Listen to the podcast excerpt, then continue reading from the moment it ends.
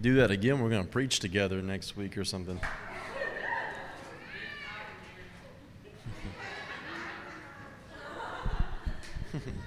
you guys all seated and settled in? Yes. Come on. All righty. Oh, wow. We are absolutely honing in on the victorious nature of Christ. Can you guys feel how much you need that on the inside of you every day? How much your church going Christian life can be so full of pity and shame and everything else that is just not Jesus. And we are learning how to live in this brand new born again life, huh? Hey, so we're going to be back in the book of Colossians today. But before we get back there, I want you guys first to turn to Genesis chapter 3 with me. You set a precedence for our message today. Today's message is titled Presence over Principle. Presence over Principle. Y'all let me know when you get to Genesis chapter 3, verse 1. You there? It's, did you find it okay, Herman? There you go. Aye. All right. Hey, so there were a few things that God's been putting on my heart this last week. Um, it's been a really great time for us as as pastors, just getting getting to get alone with the Lord as families, and then together as a team, and even every week, um, just getting to be able to let Him continue to develop the revelation that He's unraveling for us right now, and here are some of the things that just, man, he, he was putting on my heart this week. And here's some of the things that I had down.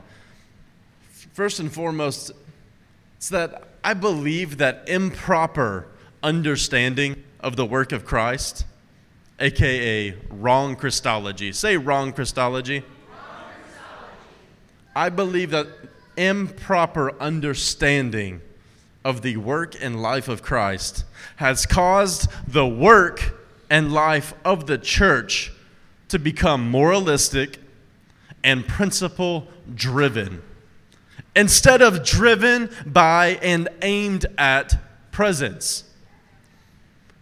There's only one. We, we have to be able to trace back to our roots why it is that on a national even hemispheric level. I mean, like, we, we have an international movement for a long time now that's been battling against the genuine remnant of the body of Christ, aiming to make it completely philosophical, moralistic, and everything like that. And that's why it's been precious to be able to look into the book of Colossians and to see all of the other ideologies that were at war against the real thing right? You guys remember hearing about some of these other ones like Gnosticism, Mithraism, polytheism, hierarchies of both humans and of gods, moralism, intellectualism, all these nasty isms. Anything other than Jesus, right? Well, it's in those things that we start to see these false copies, these fraudulent faith systems that try to make themselves look a whole lot like the real thing. Man, it's almost like the apostolic leaders that wrote our New Testament knew what they were talking about when they would say that you come with all of the principles but none of the power. And they'd say, You guys might want to resolve this on your own because when I come, I'm not coming with just words. I'm coming with power and authority from the Holy Spirit, and it's going to be solved the moment I walk in the room. So this is your opportunity to solve it yourself. Is the types of things that the apostolic leaders who wrote our New Testament wrote to their churches. Because just like in Colossae, just like in Ephesus, and just like in Galatia, remnant church right here, we have some room to let the Lord continue to go deeper into our hearts, yeah? This, this is observed in our hardest of circumstances and when we are aiming to correct unchrist like behavior. In our hardest of circumstances and when correcting unchrist like behavior is when it's so easy to slip into moralism. Why? Because it's embarrassing. It's embarrassing when we get it wrong, right? It's embarrassing to our flesh, it's embarrassing among our friends. You're starting to maybe see why we're starting in Genesis chapter 3 today. This, these are the types of things that I have heard right here in this church and hit really close to home for me. Things like, my business hasn't had the success it should have. So he must be punishing me for that time I was hesitant to give him my tithes and offerings. Therefore, I must bring him extra offerings to appease his wrath.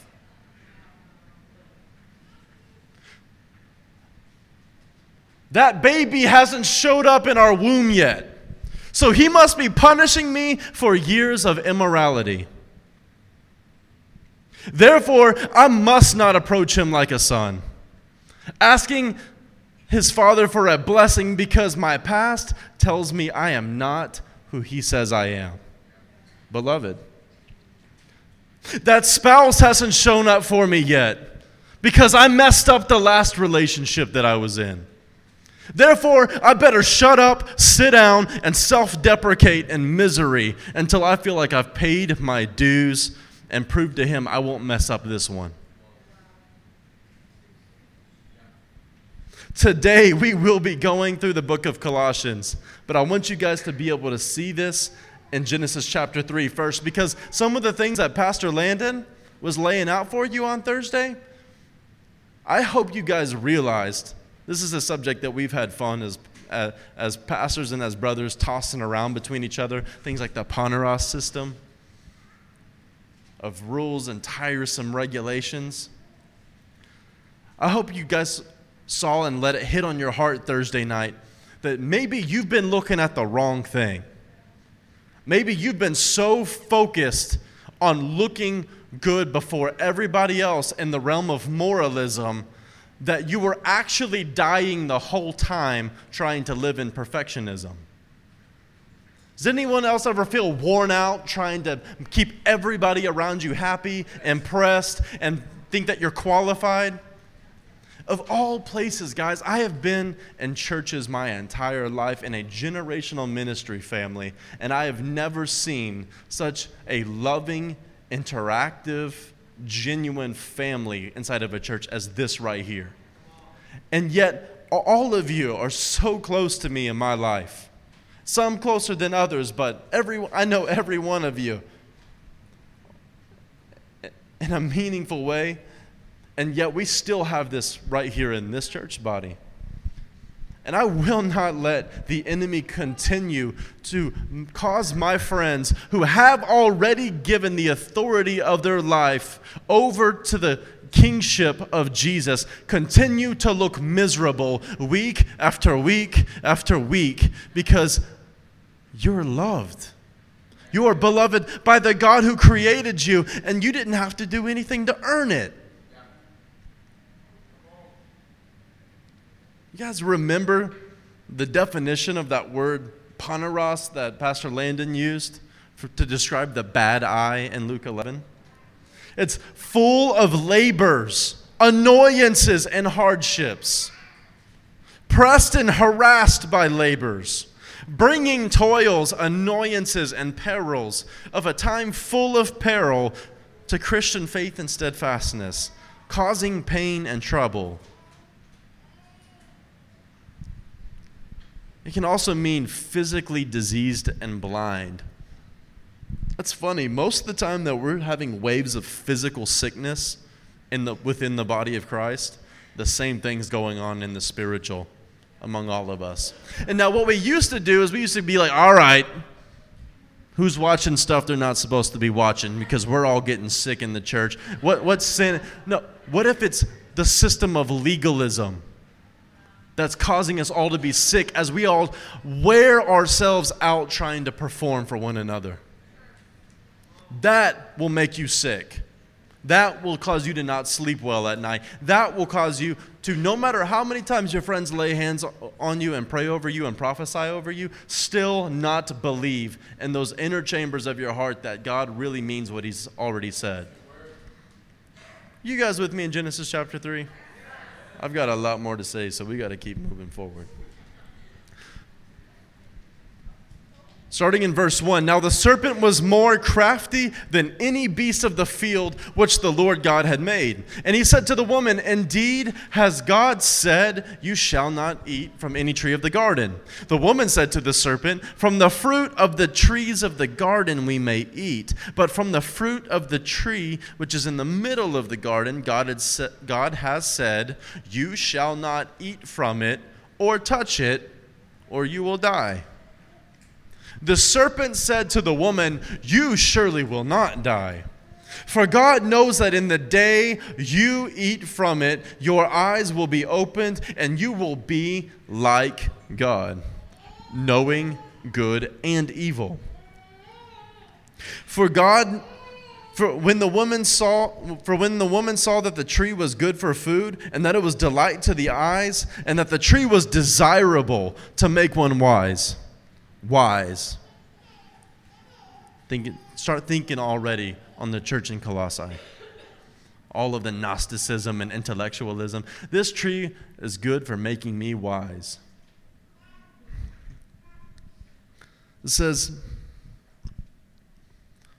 it was desirable to make one wise. She took from its fruit and ate, and she also gave some to her husband, and he ate. Then the eyes of both of them were opened and they knew that they were naked. And they sewed fig leaves together and made themselves loin coverings. They heard the sound of the Lord God walking in the garden in the cool of the day. And the man and his wife hid themselves from what? The presence, for those of you of NASB at least probably others too. They hid themselves from the presence of the Lord God among the trees of the garden. Wow. You guys know that you can hide yourselves among the things that are meant to bless you and feed you, act like everything's okay, got a full belly, living it right there in the environment that God Himself placed you in, and be hiding at the same time. Listen, your burdened conscience, guilt, and condemnation directed at other people actually has very little to do with actually breaking the rules themselves. Now, I know we want to sit there and be like, oh, I'm just so afraid to break the rules. No, you're, you're really not that afraid to break the rules. Otherwise, you wouldn't break them nearly as often as you do.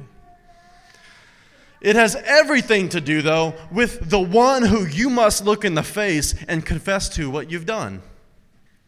Oh, when you hear those footsteps coming, then your posture changes. When you feel the presence enter the room, then it changes. We're going to get into more of this today, but let's start with this resonating in between your ears. You fear the presence of authority way more than you fear your own sinful nature desiring to sin.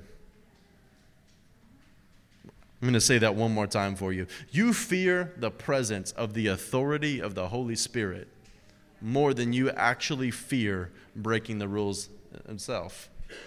Because it is you having to face the broken relationship that is the consequence of what you've done. That's why most of us can't hold eye contact anytime we're getting into deep subjects with each other. You fear the presence of Holy Spirit authority, and so did your great granddaddy Adam in the garden. In verse 9, it says, Then the Lord God called to the man and said, Where are you?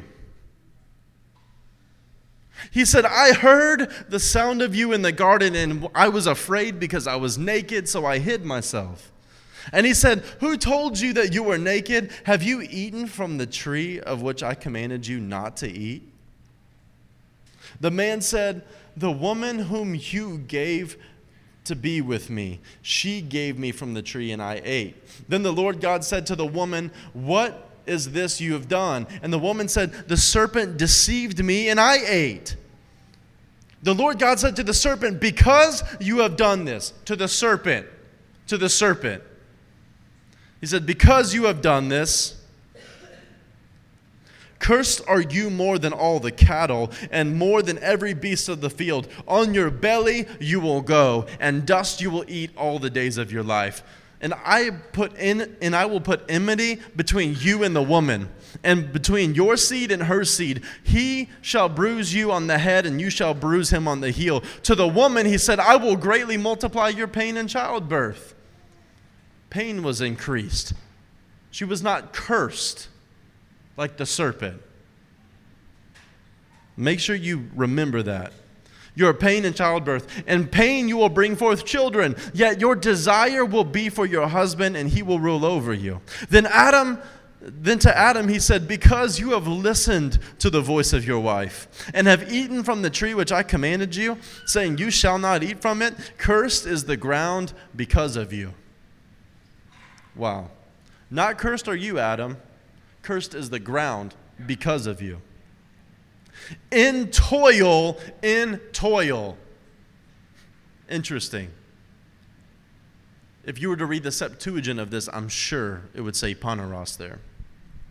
In toil you will eat you will eat of it all the days of your life. Both thorns and thistles it shall grow for you, and you will eat the plants of the field. By the sweat of your face you will eat bread, till you return to the ground, because from it you were taken, for you are dust, and to dust you shall return. Now the man called his wife's name Eve, because she was the mother of all the living. The Lord God made garments of skin for Adam and his wife and clothed them. Then the Lord God said, Behold, the man has become like one of us, knowing good and evil.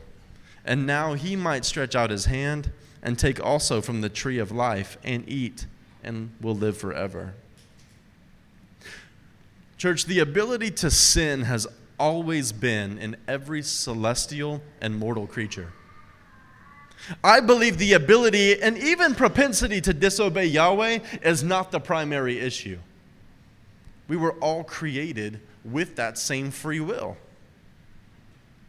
But rather, the main issue is preferring to participate in Poneros, in the system of wearisome toil and regulations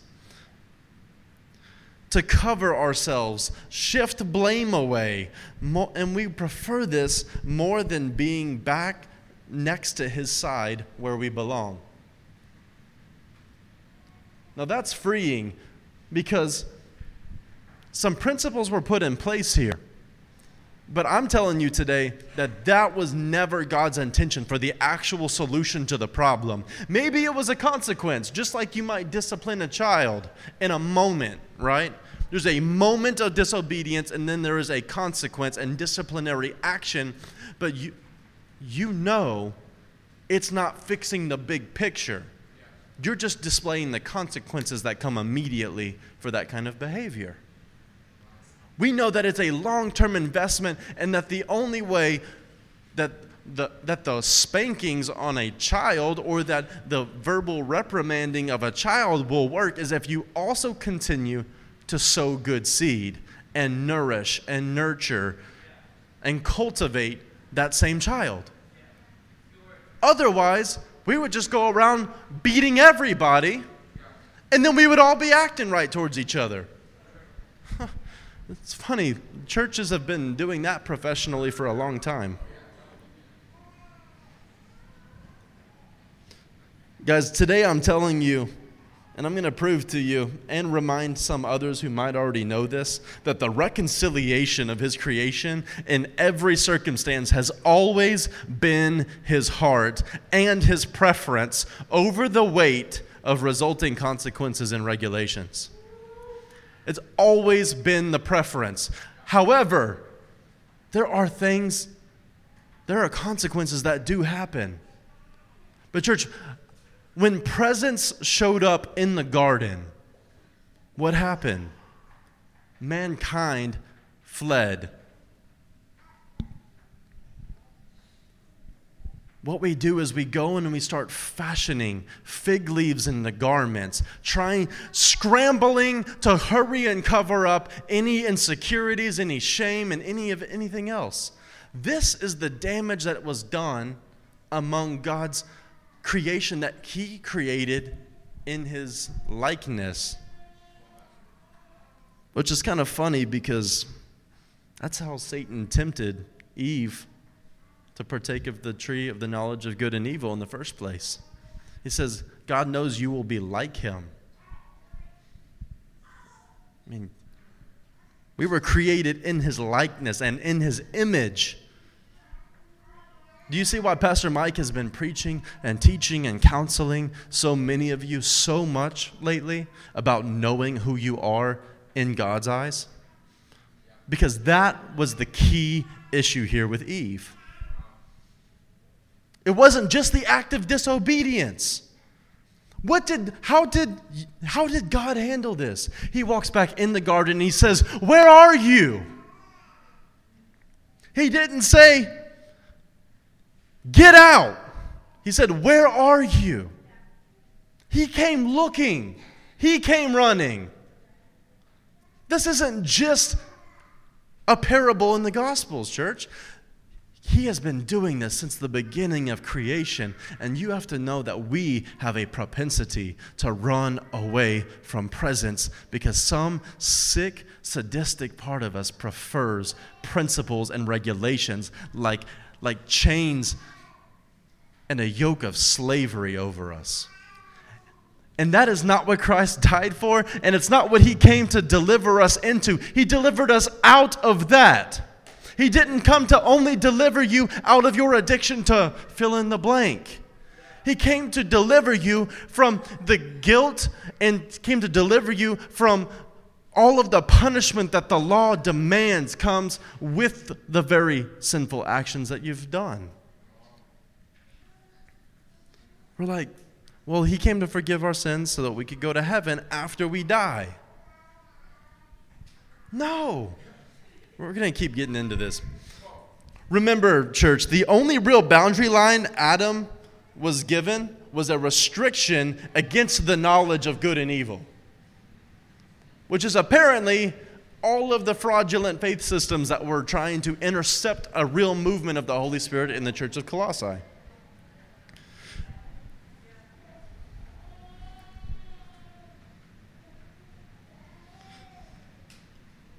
God had placed Adam in a place not of restriction, He placed him in a sanctuary, in a garden called pleasant intimacy.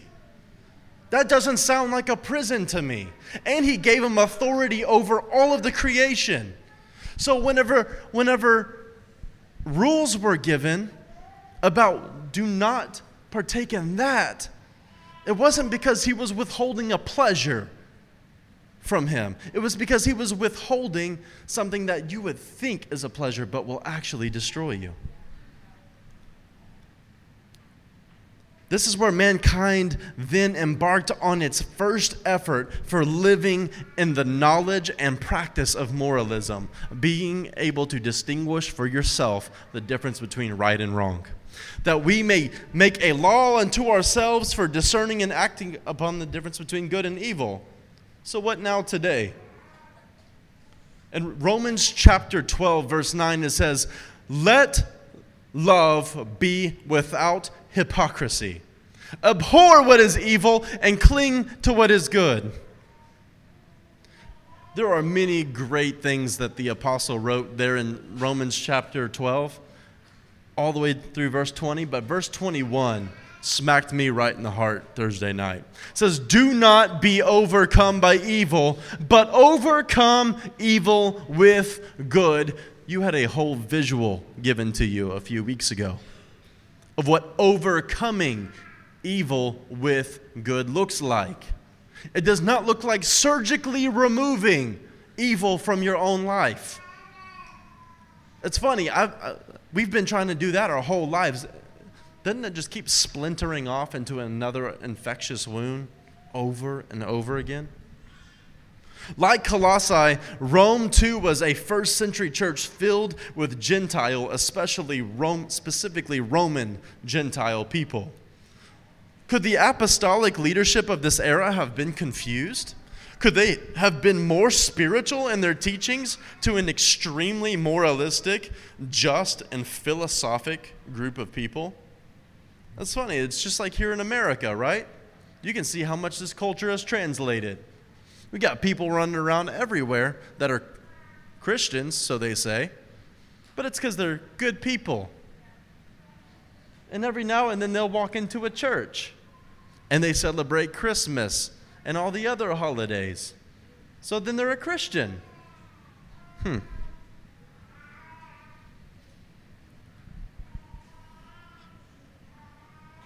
Just how much can the saying of verse 21 be overused by moralistic driven Christians and agnostic philosophers alike. Track with me here. How much can that verse 21, do not be overcome by evil, but overcome evil with good? You know how many times today you can see it on social media, you can see it on the internet, you can see it in movies and in films. You'll hear people like, man, we just have to make the world a better place. We just have to be good people. We just have to take all the evil out of the world. Agnostic philosophers and moralistic driven Christians will all find themselves in the same boat and feeling even like they're on the same team.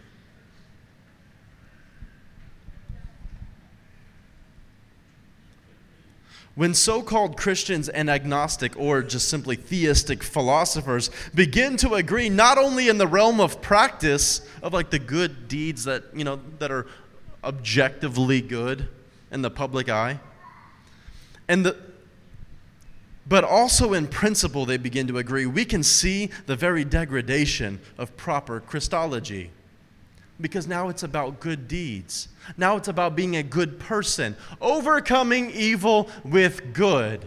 What does that mean, church? Because Remnant Church, this family of people right here, was not brought here for you to come in and stand half spiritually numb inside every other Sunday morning and come to another service.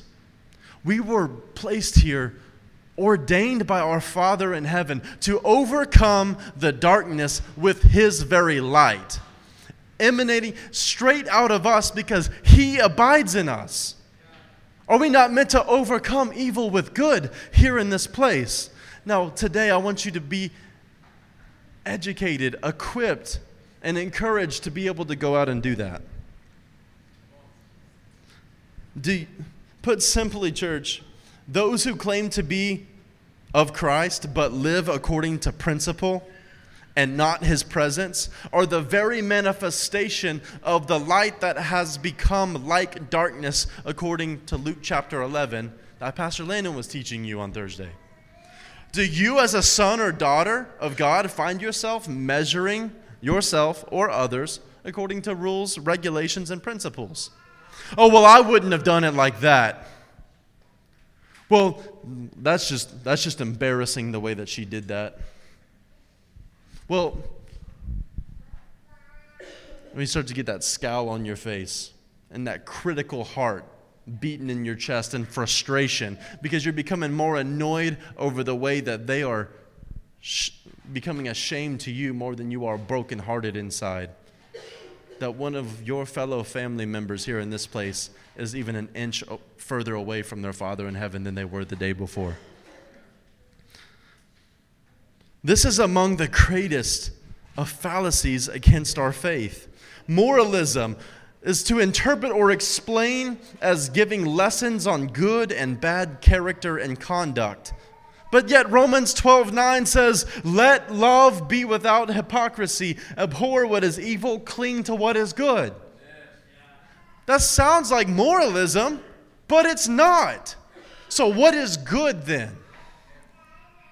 It's funny, even whenever Yeshua in his ministry was called good, he said, Why do you call me good teacher? There is only one who is good, and that is my Father in heaven. This isn't a good deed that I'm doing. Good is the word that characterizes the very essence and presence of my Father. So, going out and just feeding the poor is not good in the eyes of Yeshua. Not inherently. Or what about asceticism? I'll define that one for you. Severe self discipline and avoidance of all forms of indulgence, typically for religious reasons. Oh, I can't eat that. I can't drink that. I can't touch that. But Galatians chapter 5 verse 13 says, "For you were called to freedom, brothers. Only do not turn your freedom into an opportunity for the flesh, but through love serve one another." So, if topics titled moralism and asceticism sound so much like genuine divine truths in these respective scriptures, what's the difference? He is the difference. It's not a matter of what, is what I want you guys to be able to take home in confidence today. It's not a matter of what, it's a matter of who. Because you can go to church every Sunday, come to all of our Thursday meetings, have once a month meetings with one of your pastors, gen- generally live a pretty tidy Christian life and do all this kind of stuff, and have no presence. And you kind of feel like you're doing okay, but you're also really worn out on the inside, and you're really not proud of what's going on in your life all at the same time. This is how the enemy keeps us in this position of just feeling pathetic and unable to approach our Father who has made every effort to show us how much He loves us. Romans 12 21 commands to not be overcome by evil, but to overcome evil with good. What then is good? Our concept of moralism that we were never supposed to operate in since the creation of mankind? No. We must walk away today understanding that if we're going to see that sin problem and our homes healed, if we're going to see that orphan spirit redeemed in one of our friends, if we're going to see the wicked and the lost in our community brought into the household of Jesus, then we are never, ever, ever going to see these things accomplished inside of a system that God never ordained us to live in. You making them behave better so that they don't embarrass themselves will not save them. For those of you who live in community, you got more than one family living under one roof, or you got multiple single women living together, or multiple single men living together, and you're just tired of the bad behavior of one of your brothers or sisters in Christ, simply making them act better by pointing out to them their bad behavior does not fix the issue. This changes on a very practical level how we handle evangelism. It changes how we handle pastoring. It changes how we handle our friendships with each other when one of us is falling apart and we are in desperate need of help. Because it's not coming in and giving you every logical and wise answer to every single problem that you have. It's bringing presence, not principles. Because the presence of God comes in and He does something. Giving you empty, powerless principles is just that empty and powerless, leaving you wanting another day, another year of your life. Church, I want us to start focusing on approaching one another in our worst moments with bringing presence into the environment rather than another things like, you did that wrong again. You did it wrong again. You did it wrong again. What's wrong with you? Say, we're going to stop right here.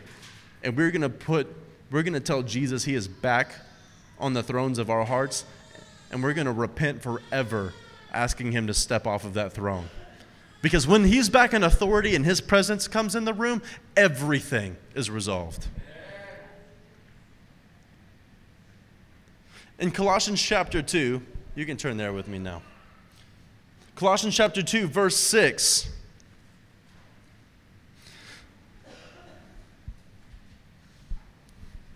Colossians chapter 2, verse 6. It says, Therefore, as you have received Christ Jesus the Lord, so walk in him. In him. In him. Not like him, in him. Having been firmly rooted and now being built up in him. Not next to him, not around him, in him. And established in your faith, just as you were instructed and overflowing with gratitude. Man, I promise you guys, if you have if you're having a problem with loving yourself the way that the Father loves you, and you are beating up on yourself and you just can't even stand yourself, stop and just thank Him for how good He is, for just the way that He made you. I am practicing doing this myself in my life because I have spent far too many days and years of my life complaining at him for all the idiosyncrasies that I have that I don't feel like people like about me. I'm not talking about your sin nature, I'm talking about the way your Father created you. It says in verse 8 See to it that no one takes you captive through philosophy and empty deception what philosophy and em- empty deception, you might ask? According to the traditions of men. Go home today after church when you're resting and about to take a nap and look up the blue letter Bible word for tradition. You'll have a fun little rabbit hole you'll go down. I don't have time for it today. According to the elementary principles of the world rather than according to Christ. So this part right here in verse 6 in verses 6 through 8 says in him in him and in your faith not in the law in his teachings in knowledge in wisdom in moral perfectionism but in him not according to tradition according to elementary principles but according to Christ not according to the teachings or behavior of Christ. There were, there were a whole group of guys who tried to name drop Jesus and talk like him that got their butts whooped up on in the book of Acts. Go look for it, it's a fun story. For in him, verse 9 says, all the fullness of the deity dwells in bodily form. And in him you have been made complete whole. In him you have been made complete. You have been made whole. And he is the head over all rule and authority. That will tell you exactly why you don't feel whole on any given day. It's because there has been an authority shift not in your favor. You and I, we can take that authority back in our lives. And we know exactly why we start to not feel whole now. Multiple occasions over the past few weeks where disorder was observable in an environment, and every one of us ha- ha- uh, had the opportunity to revert back to our legalistic predispositions to start binding up and caging each other and more rules and more regulations instead of stopping everything and declaring that He is the one on the throne. This will solve every one of your fights in your marriage. Every one of them. Stop everything. Declare He is on the throne. Both parties submit their hearts to Yeshua and his presence will come and you invite him into that moment and he will come and decide everything for you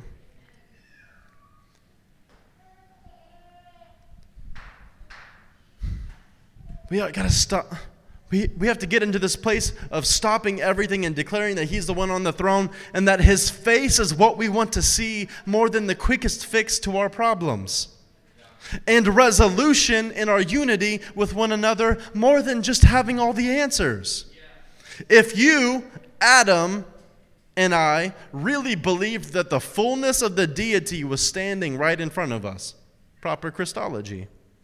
We would go running to him instead of running away from him. But no, shame tells us the better answer is under a fig leaf of pity. What if I told you God Himself knew He wasn't giving the ultimate solution He desired when He covered Adam and Eve in the animal skins? What if I told you that the entirety of Torah was never to gauge and prove how much you loved Him? That's not why He gave that system.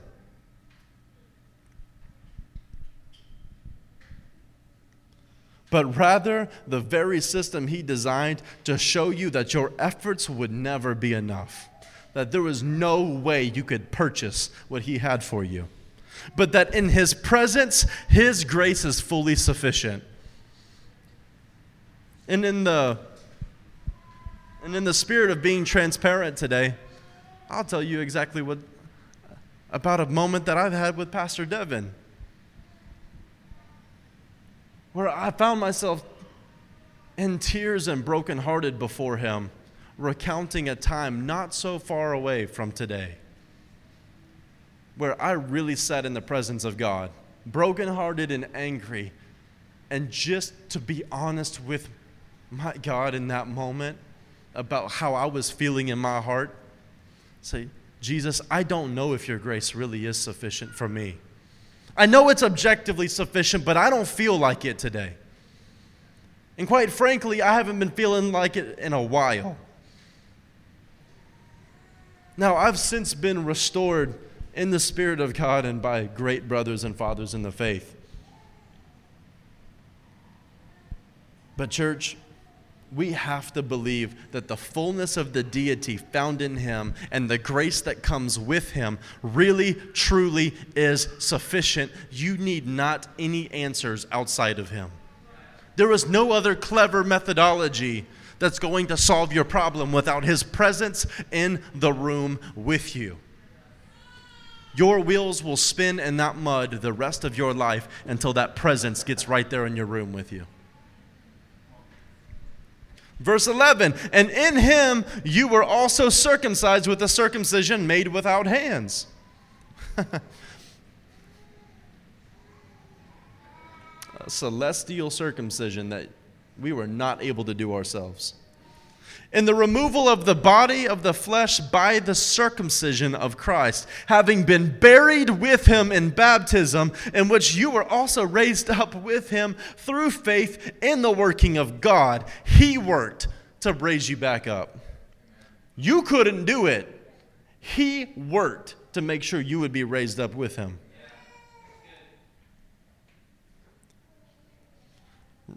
raised up with him through what? Faith. Your faith in the working of God who raised him up from the dead.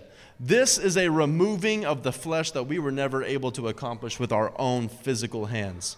Verse 13, when you were dead in your transgressions and of the circumcision of your flesh, flesh, he made you alive together with him, alive together with him having forgiven us all of our transgressions, having canceled out the certificate of debt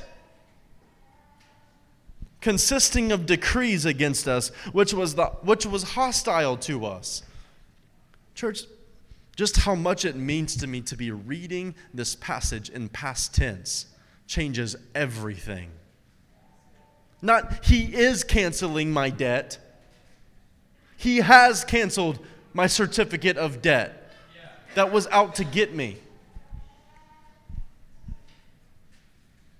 Says in verse 15, I'm sorry, the rest of verse 14 says, And he has taken it out of the way, having nailed it to the cross. When he had disarmed, disarmed, disarmed the rulers and authorities, he made a public display of them, having triumphed over them through him. Therefore, Therefore, no one is to act as your judge in regard to food or drink, or in respect to a festival or a new moon or a Sabbath day, things which are a mere shadow of what is to come, but the substance belongs to Christ.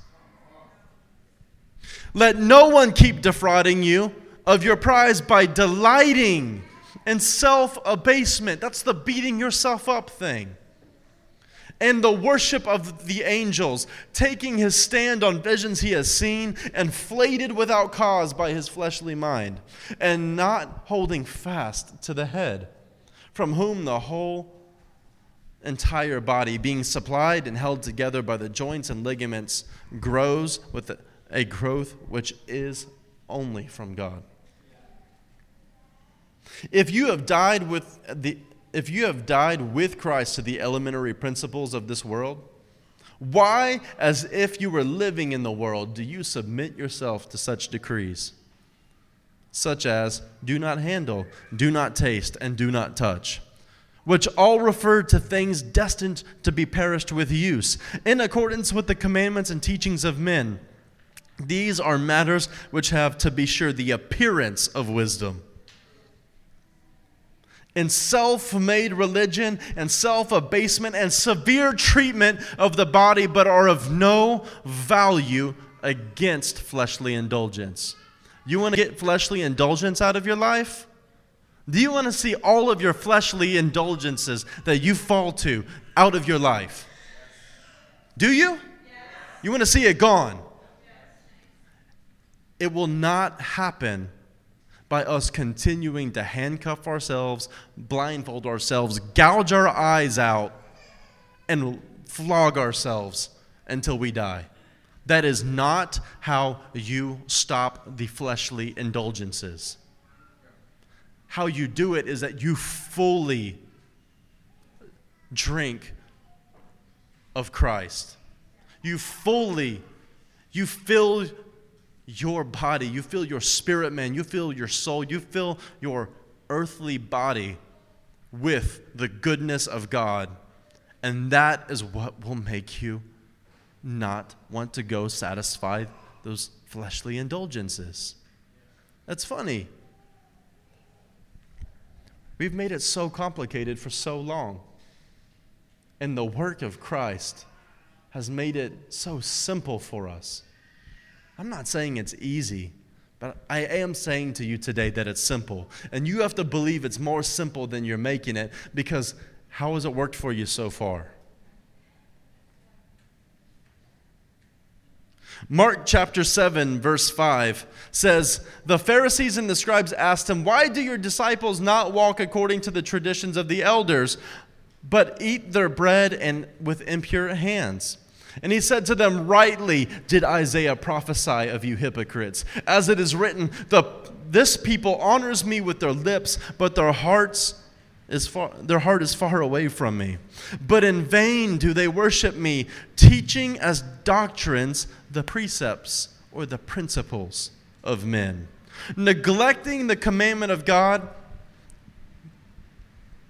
you hold to the tradition of men. He was also saying to them, You are experts at setting aside the commandments of God in order to keep your tradition or your principles, what you find appropriate. For Moses said, Honor your father and your mother, and he who speaks evil of father or mother is to be put to death. But you say, If a man says to his father or mother, Whatever I have that would help you is korban, that is to say, given to God you no longer p- permit him to do anything for his father or mother, thus invalidating the word of God by your tradition, which you have handed down, and do many things such as that. At how he's speaking to these teachers of, of the law. Jesus says, Listen to me and you'll understand. There is nothing outside the man which can defile him if it goes into him. But the things which proceed out of the man are what defile him. Because it does not go into his heart, but to his stomach and is eliminated. Therefore, he declared all foods clean. And he was saying, That which proceeds out of the man, that is what defiles him. In verse 23 he says, all, thing, all these evil things proceed from within and defile the man. If the problem is originating on the inside, church, if our problem is on the inside, Why, in our right minds or redeemed souls, do we believe that restrictions on the outside are going to fix the bigger problem? You're going to handcuff yourself, and that's it. You're going to find yourself in your own jail cell that you built for yourself, never getting to live in the freedom that Christ paid for, and still sinning in your mind and in your heart the whole time. We got to get filled with Christ. We got to let Him in every single part down there in our hearts. And whenever we start to see any behavior contrary to that of the Holy Spirit working through us, we can stop and assess man, maybe there's a part of my heart that I need to make sure that I am ripping open the door for Him to come in. Because the try harder thing that we've been preaching on for a few months still doesn't work, right? It doesn't work. You just go right back to it again a few weeks or a few months later. But maybe just rip that door open and say, It ends right here. Jesus, this part of my heart that I have been guarding from you, it is all yours. I'm done with it. It's yours. I love you too much, Jesus, to continue to withhold myself from you. We're going to close with this.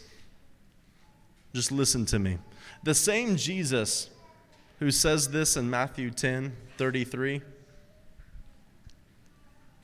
is the same Jesus who's working with a much bigger picture.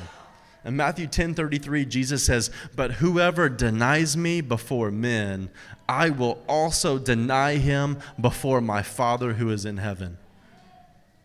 Those are strong words.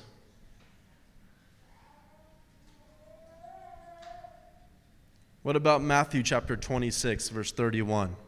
Yeshua said to them, Tonight you will all lose faith in me. To his disciples. As the Tanakh says, I will strike the shepherd dead, and the sheep of the flock will be scattered. But after I have been raised, I will go out ahead of you into, the, into Galilee. I will never lose faith in you, Peter says even if everyone else does. Yeshua, Yeshua said to him, Yes, I tell you that tonight, before the rooster crows, you will disown me three times. Even if I must die with you, Peter says, I will never disown you. And all of the disciples said the same thing. Well, not one of them died with him on a cross next to him. And only one was found in the crowd holding Jesus' mother. But what about John chapter 21? Because so far, this isn't looking very good for us. It's not looking very good for Peter. It sounds like he has already been disowned by Jesus before his father. But this is where the, the black and white logical rules and regulations and principles do not apply to an entire work of reconciliation of a father with his children. Pastor Mike has said it before. If, if I were a judge and my child were to refer to me by judge and not father and operate with me in that relationship, that would be awkward. That would be awkward, yet we do it all the time. I know for a fact that Jesus says, said during his ministry there on, here on the earth at this time, just like what God Himself did throughout all of our Tanakh, they said things like, You're a, just a Gentile dog. Why would I throw my bread to you?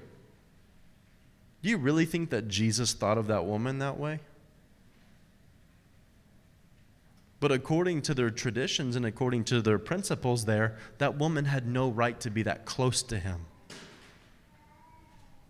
But Jesus quotes such a thing.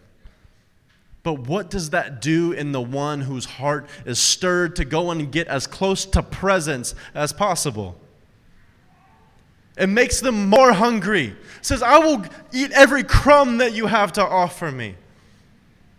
I won't let rules and regulations hold me back from you. If I have to run on onto Mount Sinai and I'm going to die because a rule was stated that no one else will go up, then I would rather risk it all to get to see your face. Come on, guys. The, our Bible is full of rules and regulations that made men and women think that it kept them from the presence of God. But when kings who didn't have the right to eat the bread of presence went and ate the bread of presence, was, was his God mad at him? Did his God hate him? Or what about whenever he accidentally reveals himself a little bit when dancing in joy before the Ark of the Covenant? Was his God angry at him? We have a lot of rules and regulations for this stuff, though. John chapter 21, verse 17. Then Jesus asked him again, Peter, son of John, do you have great affection for me? Peter was saddened by being asked the third time and said, My Lord, you know everything. You know that I burn with love for you. Jesus replied, Then feed my lambs. Peter, listen, when you were younger, you made your own choices and you went where you pleased. But one day when you are old, others others will tie you up and escort you to where you will not choose to go. And you will spread out your arms. Jesus said this to Peter as a prophecy of what kind of death he would die for the glory of God. And he said, Peter, follow me. Do you remember where Peter, John, and all the other guys were at right before this moment? They were on fishing boats because they hadn't seen Jesus in a few days since a crucifixion and burial happened. Do you remember the first time Jesus found them? On fishing boats. And what did he say to them? Follow me. I will make you fishers of men. But the legalism that the enemy so desperately wants us to operate in and wants us to live under is a improper understanding of something like Matthew chapter 10 verse 33 but whoever denies me before men I will also deny him before my father who is in heaven. Yes that is true for the one who ultimately denies him completely. But that moment where you embarrassed yourself because you denied him and made a foolish decision, and then now you spend days, weeks, months, or even potentially the rest of your life just gleaning from the edges at best, maybe even falling out of the fold. Because you can't get back in his presence again because you feel like you already sealed the deal. This is what we're seeing with proper Christology removed from our theology there, there was a separation that happened in Genesis chapter 3. There was a failure by Peter and every other disciple other than John. And Jesus is standing on the shore, waiting for them, calling out to them, and already had a fire with fish ready for them. Sitting there. And he says to them all over again, Follow me. Guys, I want you to be able to leave today knowing in your heart that whenever you have those moments where you feel like you have fallen, whenever you feel like you goofed up once again today, whenever you feel like you are on a deep level, a failure to your family, a failure to your spouse, a failure to your children, just simply not good enough, that that is absolutely not who your Father in heaven has said that you are. And that is not what Yeshua came and purchased for you to live the rest of your life in. Can y'all stand with me? We're going to pray together and end this out.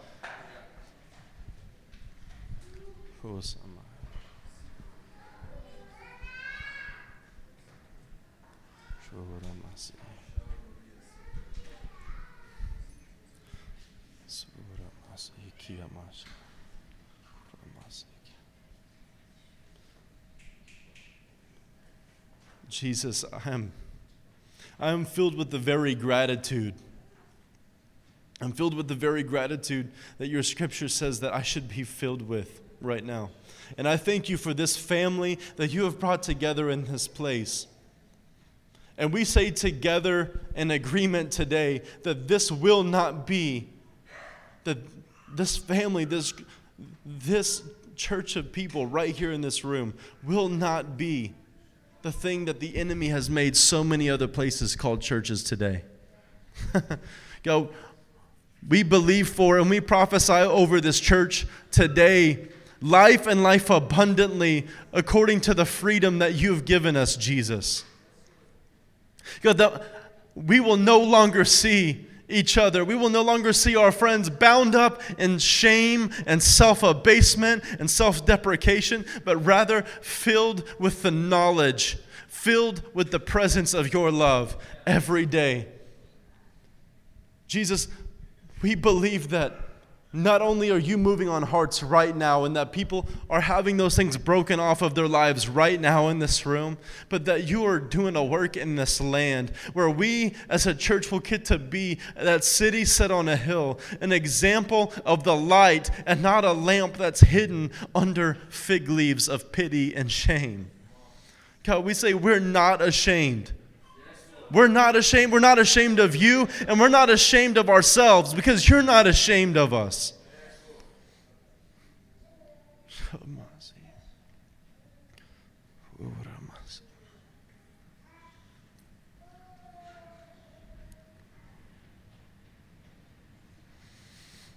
Jesus, we're believing for a, a move of the kind of love that Peter had for you, that he spoke three times. For every single time that he denied you, he professed with his mouth his love for you. And you said, That's enough. That's enough. God, we're laying down today that Poneros system where we feel like we are, have tribulations and trials the rest of our life according to the measure of our failures. When you wanted a confession of love from Peter according to the measure of his failures, and you came to him to come and get it. Jesus, we say thank you today. We say that we're filled with gratitude for the way that you have always been coming after us. Just like we were singing and just like Devin was prophesying. Lord, we, we believe that today and we are thankful. We are filled with gratitude. And Jesus, we're saying that we're going to live in that freedom that you have given us. We're laying down all the additional expectations.